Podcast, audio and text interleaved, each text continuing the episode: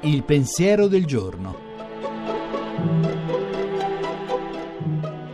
In studio Alberto Melloni, storico del cristianesimo, direttore della Fondazione per le Scienze Religiose di Bologna.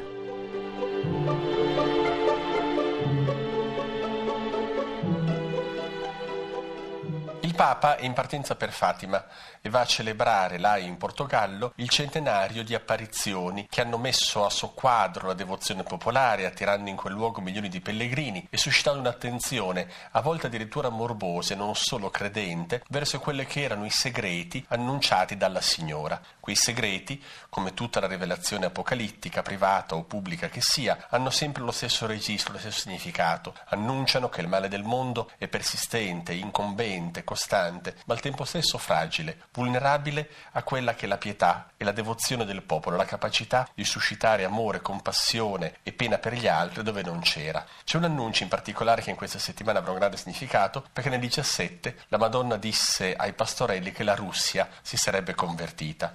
Molti lo lessero a quel tempo come un attacco all'ortodossia, poi diventò invece una profezia contro il comunismo. Quello che noi oggi vediamo è che la conversione che quella Madonna annunciava non era soltanto quella della Russia e dell'Oriente, ma era una conversione di tutte le chiese all'Evangelo e questo è ancora il senso della tanta preghiera che a Fatima si è accumulata.